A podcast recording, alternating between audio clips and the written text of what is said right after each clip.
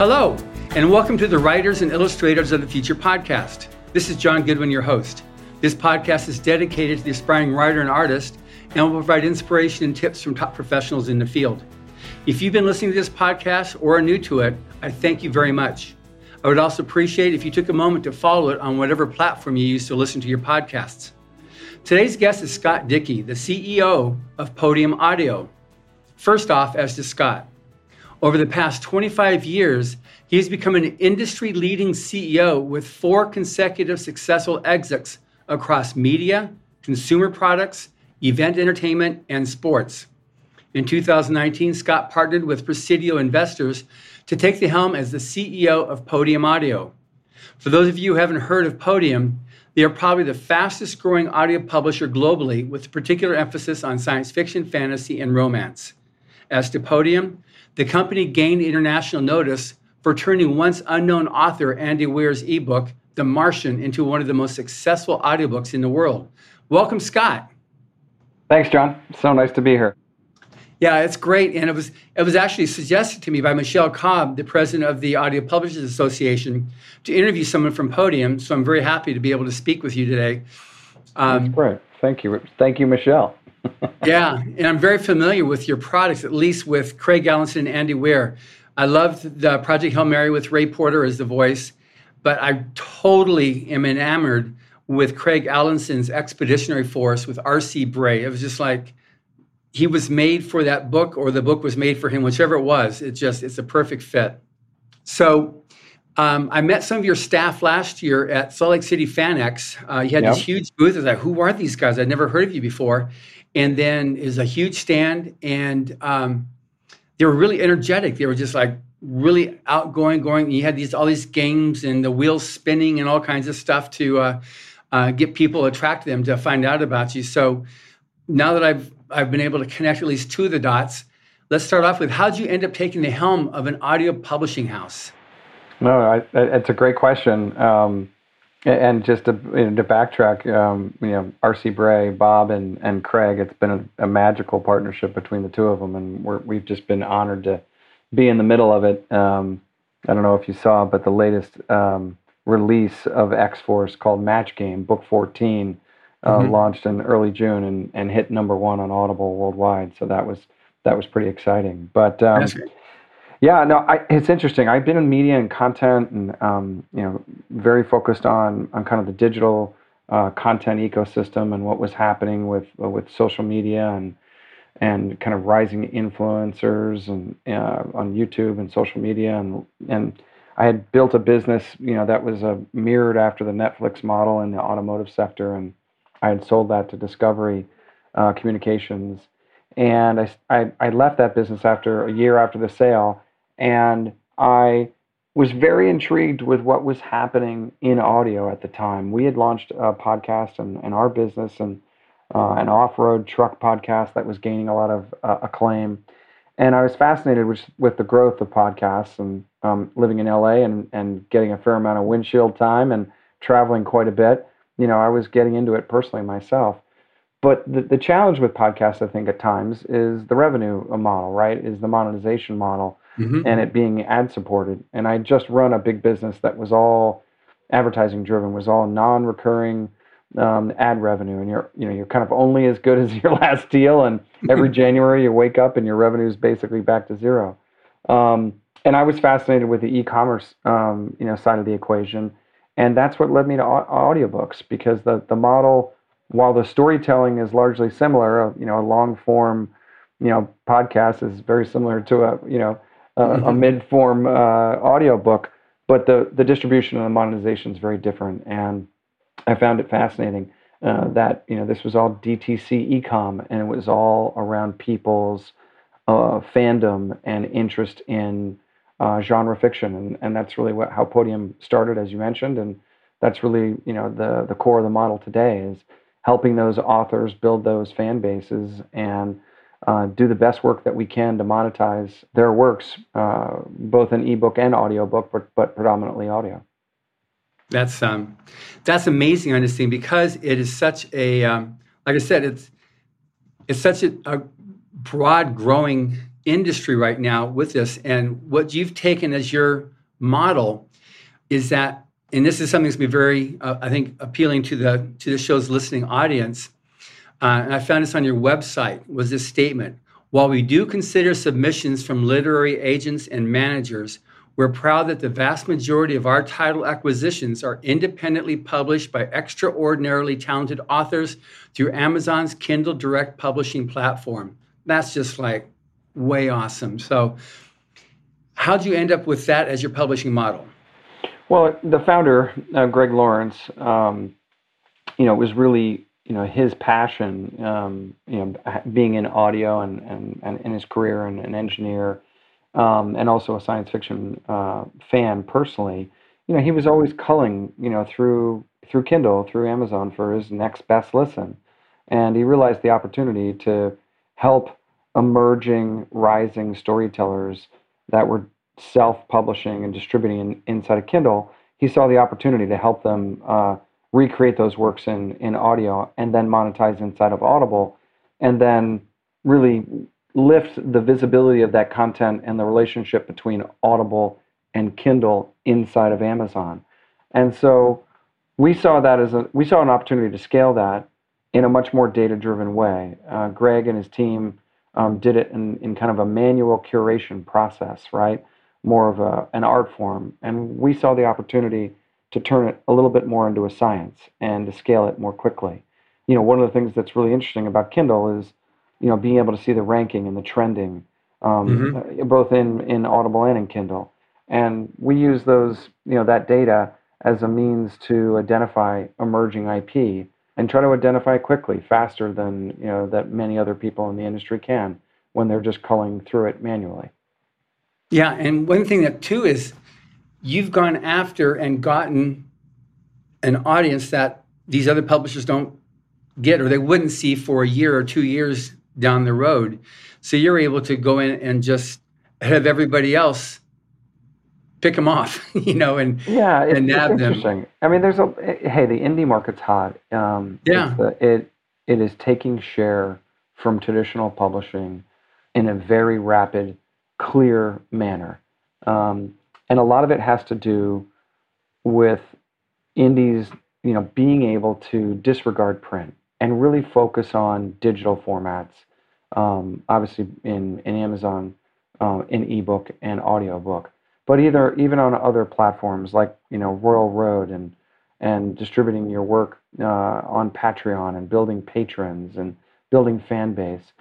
There's so many ways in which storytellers can bring their own works to you know to light and mm-hmm. then and then hone that craft uh, based on the feedback in the public view um, much in the same way a you know a star on youtube you know did 10 years ago and still does today or 15 years ago or in other social media platforms like instagram or or what have you you know the book publishing industry is is really being disrupted by the creator economy and indie storytellers um, are the wave of the future um, and, and not only because of the self publishing tools, but also because of the nature in which consumers are digesting content. And that's really the other big kind of game changer, if you will, um, that doesn't play in the favor of traditional publishing models. Yeah, that's that's very observably true, but it's also what you've got as your platform makes a resource for an aspiring writer who's got something good, who's got that breakout that's getting off to a, um, a good start to be able to um, to see that as an outlet as well for that for his IP to be to monetarily you know realize his you know his return. Now we're going to get around. There's I got so many different questions to ask you about this yeah. thing here. So what is your what are your company objectives? Well, we we see ourselves as an author services model, author and, and narrator, voice actor, you know, services model.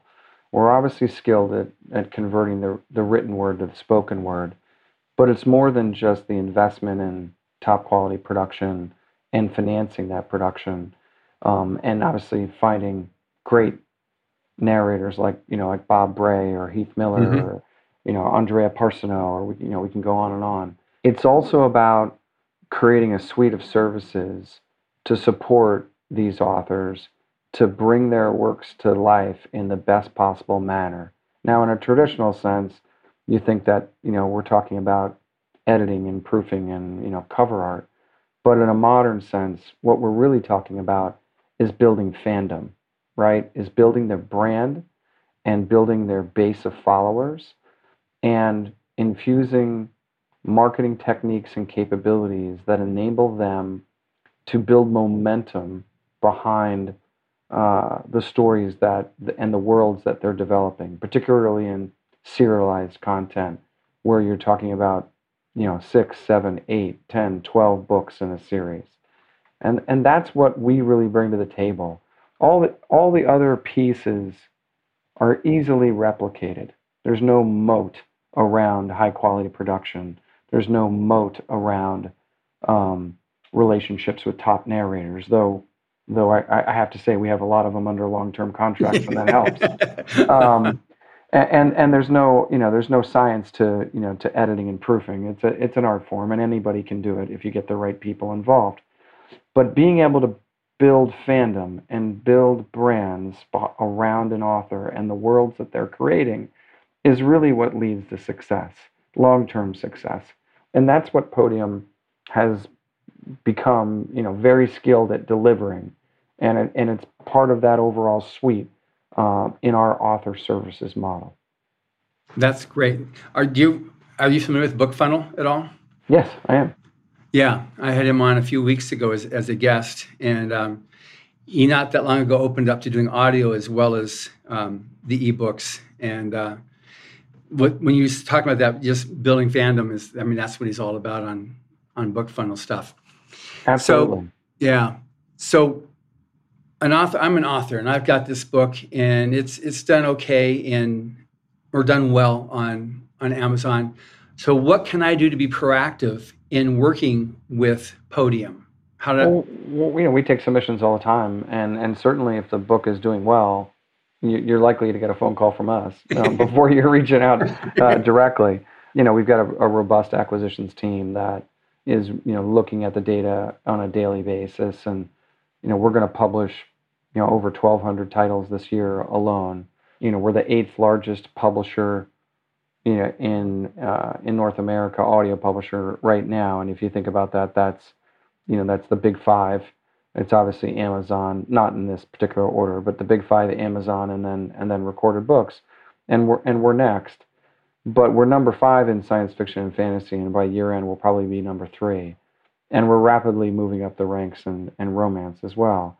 Um, so we're we've got you know an army of uh, of acquisitions talent that's looking at the best emerging storytellers throughout Kindle and a number of other uh, distribution points or platforms as well. But then we also have great depth of relationships with our indie authors and, and our narrators. Mm-hmm. And so many referrals come directly from the success of the partnerships that we already have. And that's probably the best thing that I can say about our business is that we rarely lose an author. Our renewal rates are you know, 99%. And our authors are our best evangelists. They're the ones that are helping us um, find the next great talent. Um, mm-hmm. And that's one of that's one of the great things about the indie community is that everybody's helping each other. There's so many tricks of the trade, and indie authors are constantly, you know, advising uh, you know new emerging entrants into the market and helping them get better. And uh, and we're doing the same. Um, that's really our mantra and the way we think about our business. That's that's great, and it's also something that is very. If a person gets out of the idea that it's a limited market space, there's no scarcity of room for the next big science fiction, fantasy, or romance author. You know, there's more and more people seem to be reading as with the advent of the ebook and of the audiobook. It's a lot. It's easier for people to consume um, stories. I go through a lot more now than I used to, mostly just to prepare for the next podcast. But right. because uh, I won't do, I won't interview an author unless I've read at least one of their books. It just oh, that's great. Know, you know, I, I can't really. in all fairness, talk to them and have a decent interview if I don't really know what they've written and have my own opinion on it. So um, I'm definitely one of those high end consumers. Um, but for the aspiring writer, and that's what we do with Writers of the Future, is and Illustrators of the Future, but this is mostly now for Writers of the Future. Um, we're working on like tips and advice that can help you expand, you know, with trying to move from being its an avocation to the vocation, how to go to make something and fully uh, monetize your intellectual property. So it's not just the ebook, but the audiobook as well.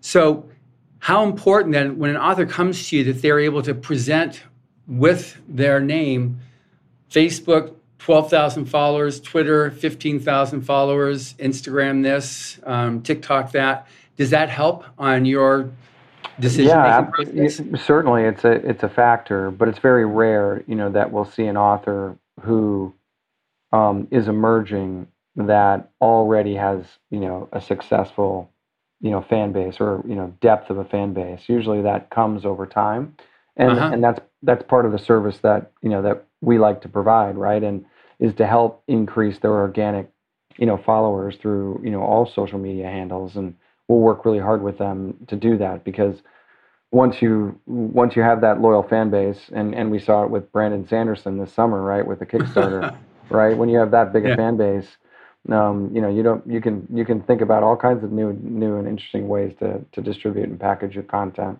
So it's rare that we see somebody you know come in out of the gate with a big following. Um, mm-hmm. So I wouldn't say it's a mass you know it's a I wouldn't say that that was a critical uh, part of the equation really, you know, for us, it's you know what kind of uh, traction you know the story is getting if it's already been released, and um, and then through that, you know, how good is the story? How good is the product? You know, and what are the ratings? What are the reviews? What are people saying about it? You know, in the end, it's all it's always about the quality of the storytelling, um, no mm-hmm. matter what. You know, there's been a lot of author marketers, is what we like to you know refer to them as you know, and I think those days are, you know, are largely uh, over for the mo- most part because you got 20,000 books being published every week in Kindle. Um, and, and so the idea that you can, you know, run an ad campaign inside of, uh, you know, the Amazon ecosystem and, and lift awareness and then, and then monetization of the story, it's just not as easy as it used to be. You could do that five years ago mm-hmm. very successfully. You could spend against it. And a lot of folks still spend, and so do we. But we spend carefully um, and um, and in a very targeted fashion. Um, I think the real and the real you know the real trick is spend the time to really develop the story, have beta readers, have people give you feedback, hone that craft with with input from people that are interested in in in your work, and and keep refining it. That's the best path to ultimately getting, you know, kind of visibility and then ultimate monetization, right? the more people that are talking about your story, the more people that are are there reviewing and rating your story, the more likely it is to bubble up and and surface to the level mm-hmm. where it's going to be seen. I get it. Now, what are the different services that Podium offers to a writer? Says, okay, I got this story; it's doing doing good. I've you know, like with some of our other offices where I talked about when um, I think it was Craig talking with him, and he just put three books up and didn't know anything. He had, you know, and then all of a sudden he started getting traction on it. He didn't really know yeah. what was happening. I asked him, "What's your model? How'd you do?" It? He says, "I wrote three books, put them up, and kind of like it started going. I got hundred dollars, and I got a thousand. It's like he had he had three hundred dollars assigned in his budget, which he didn't spend. It was just kind of like it was just it moved so fast. So obviously I wouldn't call him the rule in that case. He, no, those are rare instances, but they yes. happen. They happen all the time. I mean, you yeah. know, uh, this week, uh, one of our you know most amazing uh, authors, uh, you um, who's a got a breakout smash hit called "He Who Fights with Monsters." It was number two this week on Audible. Um, I think it's still you know up in the you know top ten, top twenty, and that was book six. Book one was released last March um, was the first book. Um, so a little over a year ago, and then we've been releasing one a quarter. But but Shirtaloon gained kind of notoriety on Royal Road, and um, by building uh, patrons in Patreon, and that's where we discovered him, and he he had built a great story that people were falling in love with, and then were buying early access to it and and becoming patrons, and so he was monetizing, you know, a, a, a daily release cadence against that story, uh, against He Who Fights, and we went to him in partnership with Rhett Bruno at at Aethon, who's you know become a very solid, you know, boutique publisher for indie authors. And Rhett and Steve and, and our publisher Victoria and myself, you know, talked to Shirtaloon about packaging up this daily content that he was releasing on pa- on Patreon and packaging it up into a book. Um, so part of our service there was, you know, convincing him that he could still do what he was doing in Royal Road and Patreon, but then repackage the same content and monetize it in Kindle and, and an Audible. And he's on the verge of being a New York Times, you know, best-selling author an amazing story. Um, yeah. But they're but they're out there. We find them. You know, we're lucky to find these emerging hits on a regular basis. You know, on a you know, I'd say every quarter we find another new star, and and you don't have to sell twenty thousand books to be a star out of the gate. You know, if right. you can sell if you can sell two to five thousand out the gate, you're you're on your way because you you can start to really build off of a solid foundation of you know of three to five thousand. That's that's great. Now, what about foreign authors? Um, this podcast goes out to over 100 countries, and so there's, yeah. there's a lot of people in UK, Australia, South Africa, and even throughout um, Europe and Asia who listen to this. And we've had multiple winners over the years from these countries yep. on Writers of the Future submitting to it. So, what about them? How how do they fit into this mix? Because they're not necessarily. Well, if they're publishing inside of Kindle, we'll see them. If they're in inside of, you know, we we predominantly operate in English language. What we're about to launch, our top IP into five uh, languages in Europe, um, in French, Spanish, German, Italian, and Polish, uh, in partnership with a tremendous publisher um, in Europe called Saga Egmont. Um, Saga is one of the leading audio publishers in Europe, and so we partnered with them to take some of our top IP uh, into foreign languages um, in Europe, and then they've assigned some of their top IP to us to bring it uh, here to North in North America in, in English.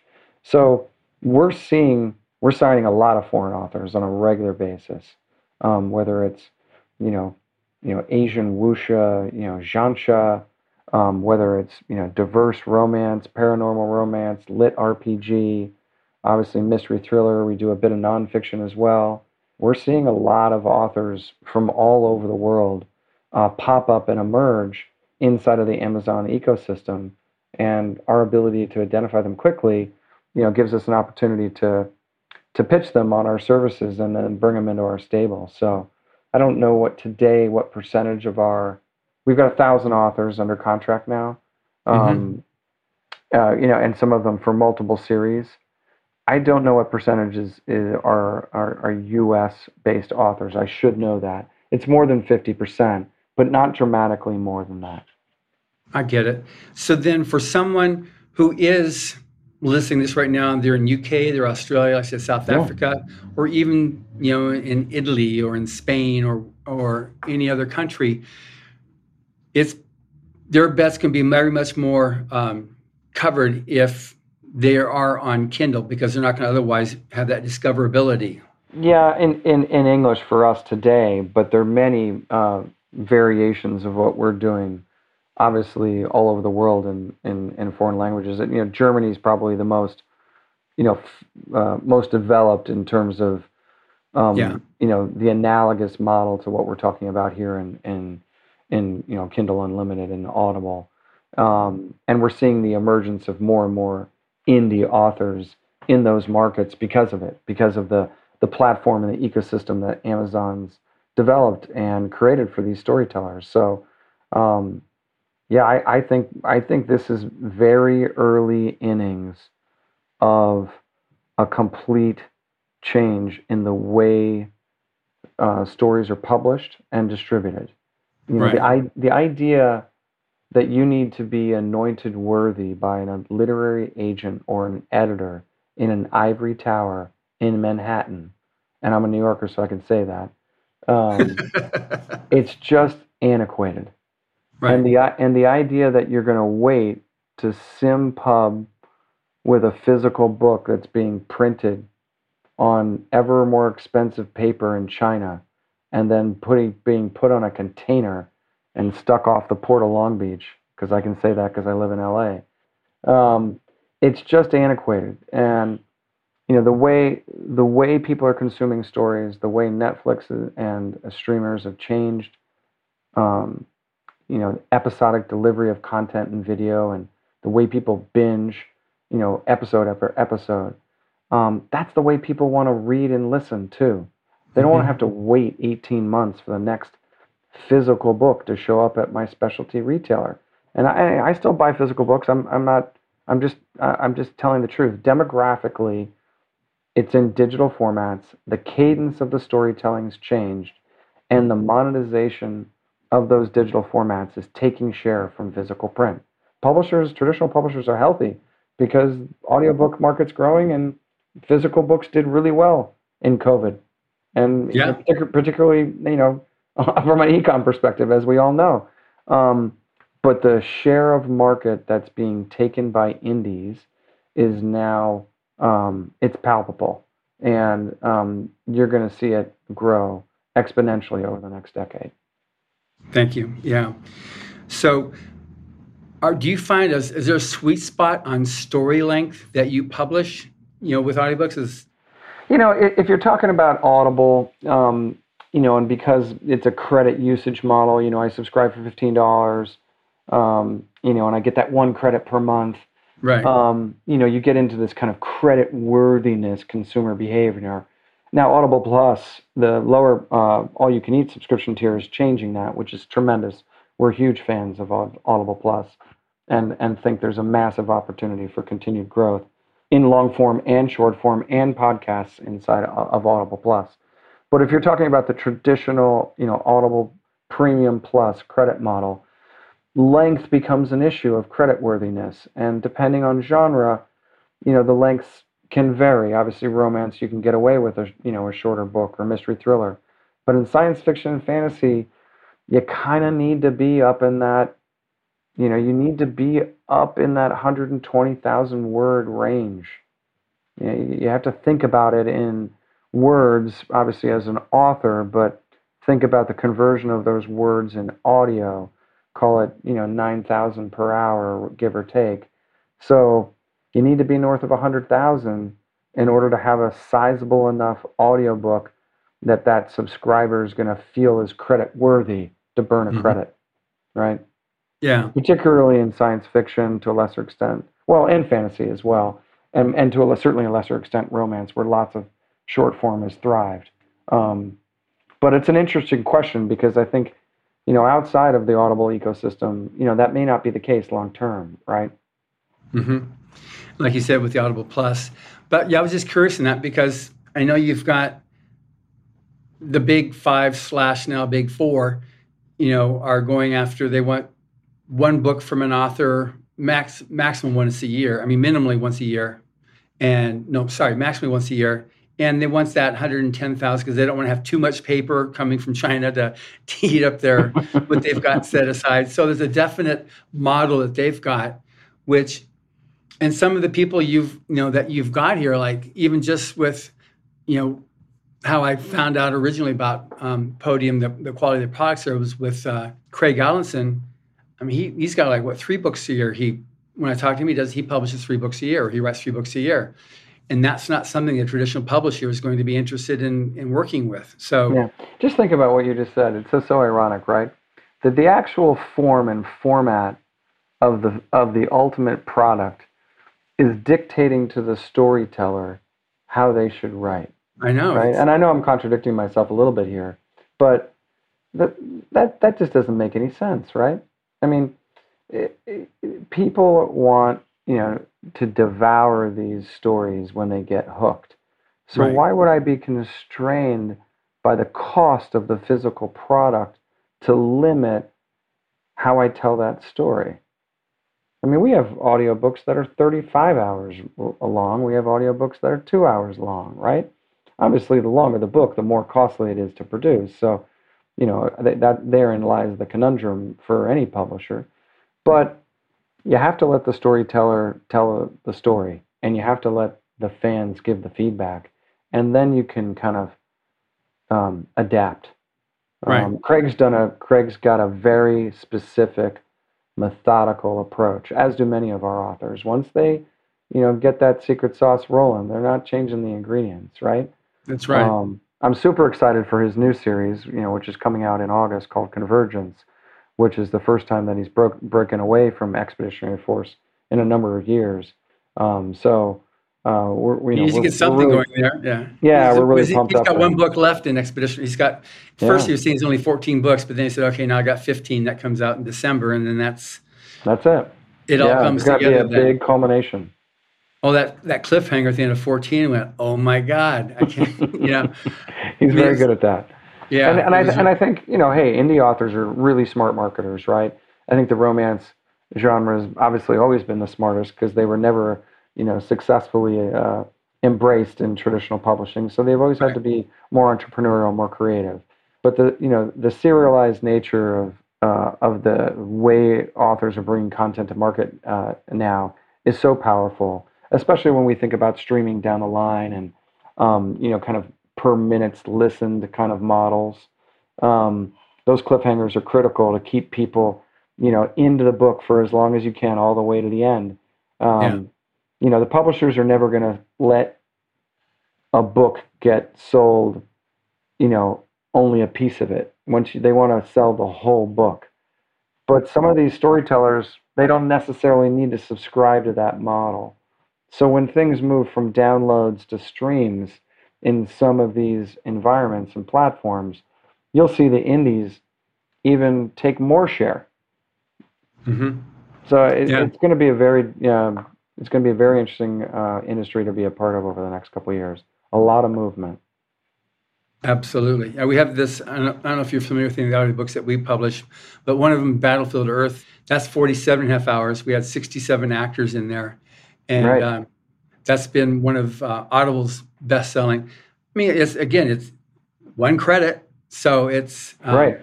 for a listener there, it's just, it really Great value. for them, for them, it rocks. Exactly. Right. Exactly. So now on um, quality of, of storytelling, we've talked about that a little bit. So when someone gets a book to you, how much do you rely upon your own people to do copy editing to make it audiobook worthy versus the author has to get it to you in a perfect form? It depends on the author, the stage of development. It t- depends on the deal that we've done with them. In many, you know, in many deals now, we're doing all rights deals, so we're acquiring the rights to the ebook as well. And then as part of that, you know, we'll we'll manage the copy editing and proofing, and you know, provide all those services.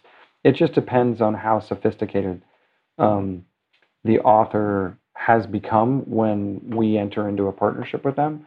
Mhm. Um, but you know, I think one of the most amazing things about you know some of the greatest voice actors is their ability to kind of on the fly kind of adapt to some of the you know some of the story um, and do some of the editing and proofing uh, themselves, which is you know not something that we recommend or um, or that we rely on them to do, but it, the talent and this is the other thing I think that's so different when you're talking about taking a product from the written word to the spoken word, you're really talking about an actor who's bringing the story to life.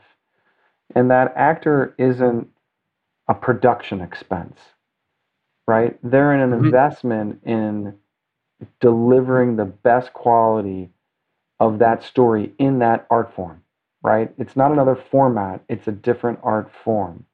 And so we've invested quite heavily in our relationships with narrators. We launched a, a, a division of the company called the Audio Collaborative. We've signed multi year agreements with many of these narrators at higher rates than they're charging other publishers because we're working with them on developing their voice, their brand, their following, their impact on our works that we publish. And we're taking a disproportionate share of their time, of their available time, Right. um, so that we can deliver them again and again and again on, on the series that are really popping. Bob's a great example of that. We have a deep Right. relationship with, with Bob Bray, and and I've mentioned a few others at the top of our discussion. But we are huge believers in the the ability of those performers, those voiced actors, to drive box office, to drive ticket sales, and by changing that mindset and looking at it through a different lens, you can also find room for success. And if the audiobook somehow pops more than the ebook because the performer just did an amazing job, then the author wins not only on the audiobook, but it's going to lift the visibility and the credibility of the ebook as well. And that's what's happened, you know, throughout the industry. Some authors do better in E than audio, other authors do better in audio than E, but it's a combination of, of the two that can really bring rise um, to the rankings, the visibility, and ultimately the monetization of, of that author's works. I get it. Now, do you ever do um, multi-voice, or are you strictly single yeah. voice? No, no, we've we've done you know full cast. We just released an amazing book called Wake, um, is a graphic novel that Simon and Schuster had published a year ago, and we published it on Juneteenth. And we brought a full star-studded cast. We turned the graphic novel into a screenplay and then recorded it. Um, and so that was a full kind of audio drama. Um, we don't do that very often because economically it, it, it's more difficult, it's more costly. Mm-hmm. But in mm-hmm. romance, we um, we do dual and duets, um, you know, depending on the nature of the story. So we'll definitely do you know multicast when it's appropriate. It's a high desire among a lot of authors, but not along not from a lot of listeners. Yeah, yeah. It's and, funny. It's like, yeah, I, I love multicast myself, but I talked to a lot of of uh, people, and they're just they like the you know it started off with, my, with my mom reading to me, my dad reading to me, and that it worked then. It still works for me now. I just like the single reader. And do you have, do you ever do like what LA Theater Works does on doing theater type performances? We we haven't, but some of our staff have in in prior lives. I mean, I think it's really interesting. I think I think that's what's what what makes the industry so special right now in audio is that people are testing and iterating where you know the podcast arena and the audiobook arena are colliding and i think the podcast industry has done a much better job early on in bringing more of a theatrical more of a performance based more of a hollywood approach mm-hmm. to delivering these stories um, in the spoken word. I think publishers are now catching up to that. Again different monetization models different distribution models but i think it's all about you know, figuring out um, the consumer behavior and reaction and stickiness and engagement levels behind these different formats, and uh, and keep testing and iterating. That's the fun part. Is because it's audio, it's less expensive than video, um, mm-hmm. more expensive still than the written word, but but um, uh, but l- much less expensive than video. So you can really test and iterate much more um, aggressively than and than in other uh, other content industries, content based, you know, based formats. I get it. So the audio has been the fastest growing segment of publishing now for the last several years. When you get the, you know, the uh, the BookScan reports come out, and it just shows, you know, at the beginning of the the pandemic, when it had the previous year, it showed print and audio was actually down, but then audio is the one that actually brought it up and put the national publishing up for, I mean, the the U.S. publishing up while the other segments were down. They just that was up. So it has been um, the fastest growing segment. Now, how do you see the future rolling out, and in what formats can we anticipate seeing the major growth in? Well, I, I think audio is going to continue to outstrip the rest of the, the industry in terms of growth. You know, I made my comments earlier about print. Yeah. I think it, you know, I think you know there's going to be you know headwinds uh, in print uh, in my opinion. Um, I think the ebook market um, will continue to see um, slow, mild, single digit growth. But I, what I really think is going to happen is you're going to see other platforms, other uh, places in which people are delivering new stories. And it's happening whether it's you know Tapas or Radish or, or Webtoon or Wattpad or Royal Road and Patreon. Um, our team spends a lot of time inside of Discord and Reddit and, and, and understanding where fans are finding new stories and new content. So I think there's, you know, there's something to be said for those emerging platforms that are providing other uh, ways in which uh, storytellers can deliver their product and hopefully make a living. So this, I think the formats are, you know, are going to continue to evolve and change.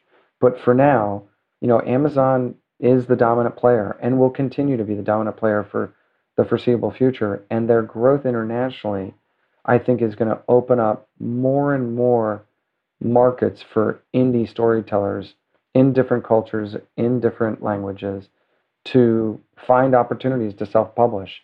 And so we're very focused on on how do we replicate our model in other parts of the world? How do we accelerate um, our capability uh, so we can apply it um, to the you know to the growth of Amazon that's happening all over all over the world. I get it.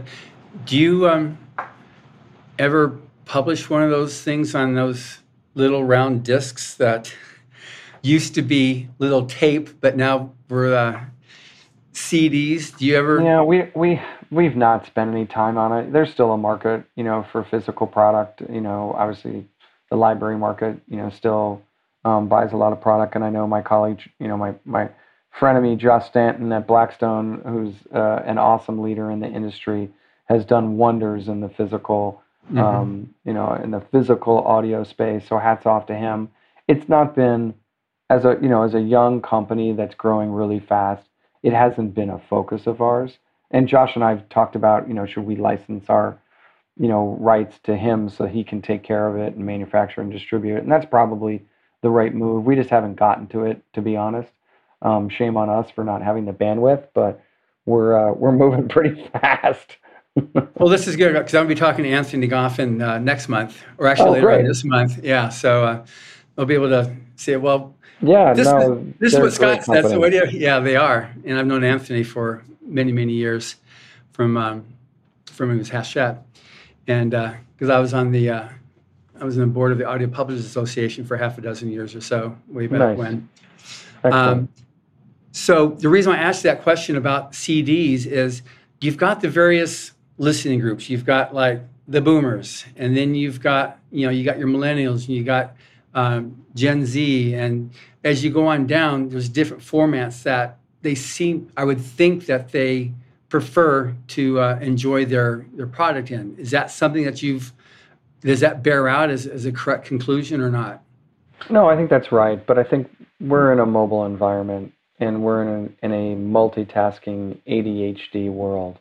And I think the benefit of audio is, you know, in many ways, while so many people, you know, historically have listened to audio when they're traveling or commuting, I think it's really multitasking, right? Mm-hmm. You can be walking the dog, you can be folding the laundry, you can be prepping a meal for the kids um, there's so many things that you can do with just an earbud and your mobile phone in your pocket. So, in my opinion, you know, digital formats are going to continue to grow at a much, you know, more rapid pace than than anything physical. That's for sure.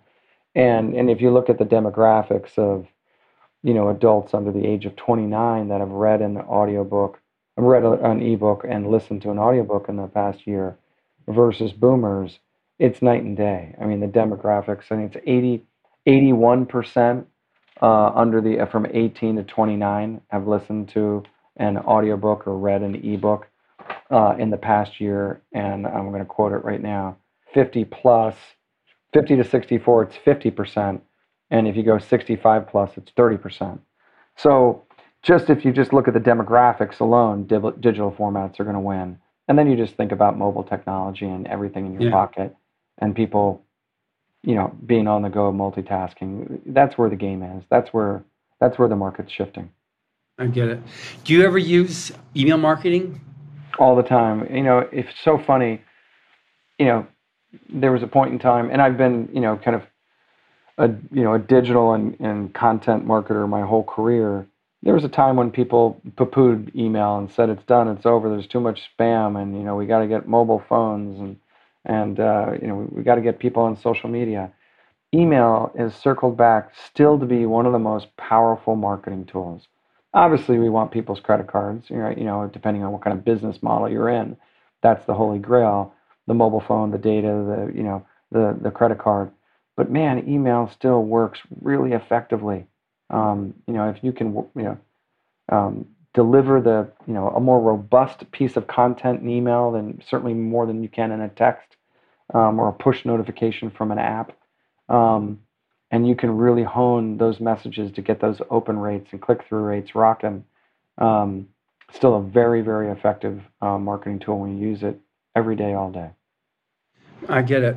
So, what have, have you found anything that works the best for you on on building that email database, that accumulating those identities? Yeah, I mean, I think that's one of the great benefits of scale, right? And and why authors, you know, benefit with you know being in a hybrid model with us. I'm going to sign my audio to Podium, and then I'm going to still control and self-publish my ebook, because if I can draft off of the scale of the organic audience that Podium has developed through their relationships with a thousand authors, that's going to help me on my ebook. And there's a lot of truth in that. We're aggregating fan bases, you know, at the you know kind of company level on behalf of the company, but day in and day out, tactically, strategically, we're developing a fan base for the author, and then we're benefiting from that, uh, you know, as the company, and the author's benefiting from that on their ongoing um, their own database and their own fan following. Um, so we're b- big believers in that, and it's uh, you know it, it, can be costly, it can be expensive, and it can be a slow build, but it's invaluable over time. Right. So the way you actually get people to opt in, you get people to opt into your database. Newsletters then- come to the website. Obviously, you know we're promoting um, via social into our newsletters, into live chats you know, Discord, you know, you name it, like any way we can get somebody to redirect and opt in to receive information from the company or from the author, we're all over it. And it can be expensive in, you know, when you do paid campaigns. Sure. Um, but you find moments of efficiency where you can really win. Um, so we've been on a march, you know, to develop a really ro- robust database that then we can bring forth to our authors to help market, you know, their works and help develop you know, kind of pre-order demand, right? That mm-hmm. upcoming release. What's next? What's new? What's coming? What do I want to save my credit for? What should I be yeah. wait, you know, what should I be watching out for? That's a big part of our marketing strategy and cadence in how we communicate to the fans. That's I think that's really important that again, the people listening to this podcast is it is a team activity that's going to make you ultimately succeed. And if you just, I think if you're just trying to do it, I'm on my own here. Um, there are success stories obviously out there, but by and large, is if you have someone like yourself at Podium, or it seems to be a bit more with the indies because they're, a, a, I think they're a bit more uh, aggressive on uh, on the marketing tactics and don't rely. You know, you got the the big battleships that are going out there and they're just going, they just figure anything gets in the way, they just kind of like will move out and they just, you're with them and then you're just to, it's going to go. That's not necessarily bearing out like it used to be um, because of people's change of, of habits, of consumption habits. You know, so I just think it's, it's important. I think that's people, right. Yeah, I think that's you know, right. It's an iterative process and it's an evolving landscape. And what, you know, worked 18 months ago doesn't necessarily work today, right? and that's why yeah. the community that's why the community is constantly sharing information you know and talking to one another i mean i love talking to jeff Chaney and jason Anspach you know two of our most successful indie authors who are amazing businessmen in their own rights um, every time i talk to those guys i learn something new or bryce o'connor at wraithmark uh, or rhett bruno at Aethon or dakota Krout at mountaindale all these guys are super savvy super successful indie authors that are com- you know are honing their craft and iterating and testing constantly on how they build audience and, and a loyal following. So it's a it's a remarkable industry, and uh, yeah, more bring more people into the boat. Let's go. Yeah, exactly. It's it's funny. I did when I interviewed Tom Doherty. He created Tor yep. Uh, yep. Publishing, and so I had him as a guest uh, a couple years ago. And I mean, when he started Tor, and Tor he picked it up because that was that would fit properly on the spine of a book. That's why I had right. just you know he picked that that logo and that that uh, name there. But just the his what was happening back then in publishing versus you know what's happening right now is just getting the, the evolution of it. I've had a few interview, a few guests, and they talk about just the history and the evolution of publishing. And say, okay, it's over with, it's done now, and then it just it comes up bigger and stronger. So it's just it's really interesting in this. Now, one area that I'm not talking about, which I'm very interested in, is the future of um, AI in recording audiobooks. Um, I mean, it's getting really good. I don't know at what point it's going to be able to replace. But anyway, what's your what's your take on AI? And then we'll, we can also narrow down also with if you're a publisher in the United States, want to be able to publish foreign languages, if that's a, a viable resource. Yeah, absolutely. I mean, the AI issue is a you know, it's a controversial issue, right? And there's sure. a lot of there's a lot of differing opinions around it. I think the one thing that we can all agree on is it's coming and it's coming fast, right? Now, to what yeah. extent to what extent it disrupts the market, you know, I think is a you know, it, it, that's therein lies the debate. I think as a genre fiction publisher, particularly in science fiction and fantasy, where so many of the characters and the places and the names are not, you know, they're they're hmm. you know they're made up, right? They're not real. It's very difficult to kind of you know to see AI, you know, delivering you know at the level of efficiency that it's being purported and being marketed as in genre fiction. And then if you really think about emotion, you know, one of the most amazing things about the talented voice actors that we work with on a daily basis is their ability, you know, to deliver that performance and mm-hmm. that emotion um, behind and create the suspense and the fear and the and the heartache and the panic. It's just not there yet in AI. Now you, they can manipulate it over and over and over and over and over again to get it there to give you a sample that's comparable, but can they do it in a replicable, efficient manner that delivers what we already get at a, at a lower cost in a, in a, in a, in, at a higher scale? It's not there yet. It could be there. It could. It's going to mm-hmm. come. Um, and I think SAG's being really smart. To, you know, our, our our our partners at SAG have done a great job of leaning into the dialogue, leaning into the conversation. Um, which I think you know is is the way that you need to uh, need, need to be. Don't resist the change. Um, lean into it and figure out how to make it work.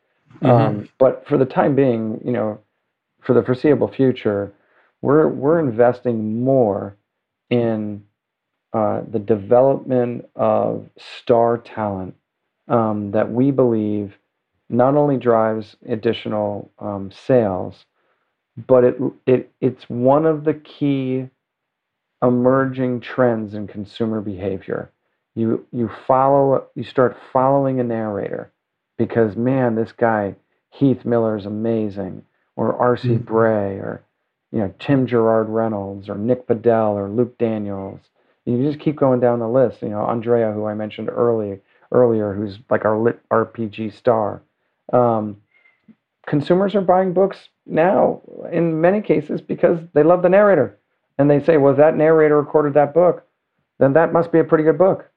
Um, and so we're leaning yeah. heavily into that uh, development and marketing strategy. Um, and we don't see that changing for a number of years. Okay. Now, about, I don't know, maybe it's been 15 years now um, with the Audio Publishers Association. This is with uh, uh, Anthony Goff. We, we did a um, marketing research, uh, one of those, um, you're behind the, the the double glass window, you know, the see through window, and you can see people. They were testing audios, and one of the things that came up, um, which at the time was a bit scary for me because I do high end audiobooks um, that are real quality. I put a lot of attention on the quality of the recording, quality of the production, and these guys are used really used to listening to audiobooks on their car radio. You know that level of an audio uh, right. reproduction. So it right. didn't matter to them that it was a really high quality thing because they couldn't tell the difference. You know, on uh, on doing these high end things, there's like uh, I didn't hear it.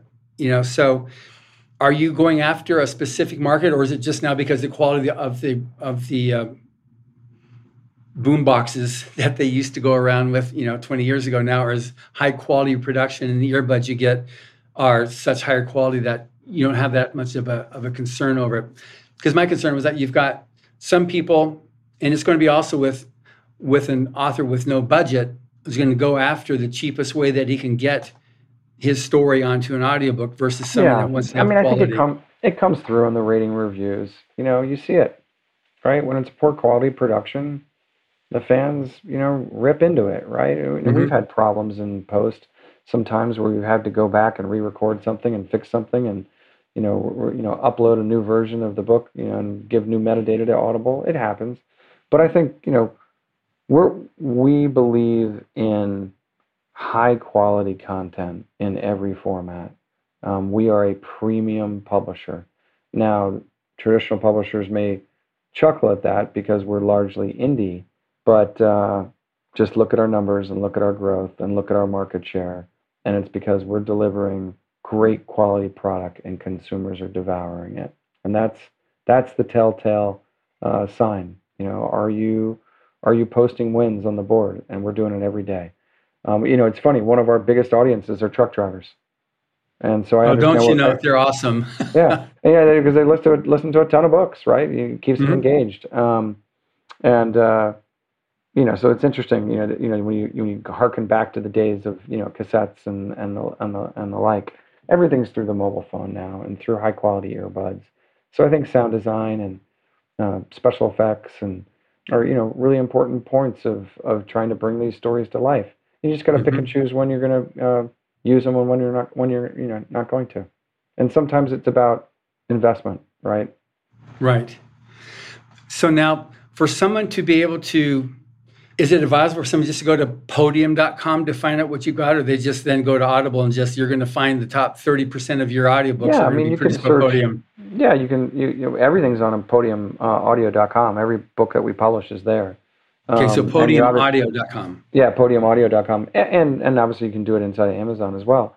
Um, and you'll see our top sellers. Um, but yeah, I, I, you know, I think we're well north of, uh, you know, 3,000 titles in our catalog as I said, we've uh, you know we've got a thousand authors um, in the in stable now, and we're growing like a weed and hiring people and adding more staff, and so we're having fun. We've got a great there's a great culture at Podium, a great vibe, um, and and it's really all about being you know singularly focused and consistent on our model, and that's helping uh, provide the best quality services to emerging and existing successful authors. Um, we're doing a lot of agent and deals, a lot of uh, deals out of out of out of New York with um, mm-hmm. you know all kinds of Donald Maass and Janklow, and you know you, you keep going down you know literary uh, you know row. We're we're in the middle of it, but um, but our core is is remaining true to the independent market, and that's where we really see the opportunity. That's great. Well, this has been amazing. I mean, this hour went really fast, like I knew it would. So it's been great talking to you, and I really appreciate uh, this opportunity. Thank and, you, John. Uh, I really appreciate the time. It was uh, it was lovely. Uh, I loved learning a little bit more about your background and your history too. That was fun. Great, and thank you for listening. Subscribe to the Writers to Future podcast wherever you get your podcasts. We've also been syndicated on the United Public Radio Network, where you can find these podcasts as well. Writers of the Future series can be purchased wherever books are sold in the US, Canada, the UK, Australia, and South Africa, and available everywhere via Amazon.com. Writers and Illustrators of the Future are contests created by. Ron Hubbard to provide a means for the aspiring writer and artist to be seen and acknowledged. It is free to enter and open to amateur short story writers and artists of science fiction or fantasy. Again, thank you very much, Scott. Thanks, John. Really appreciate the time.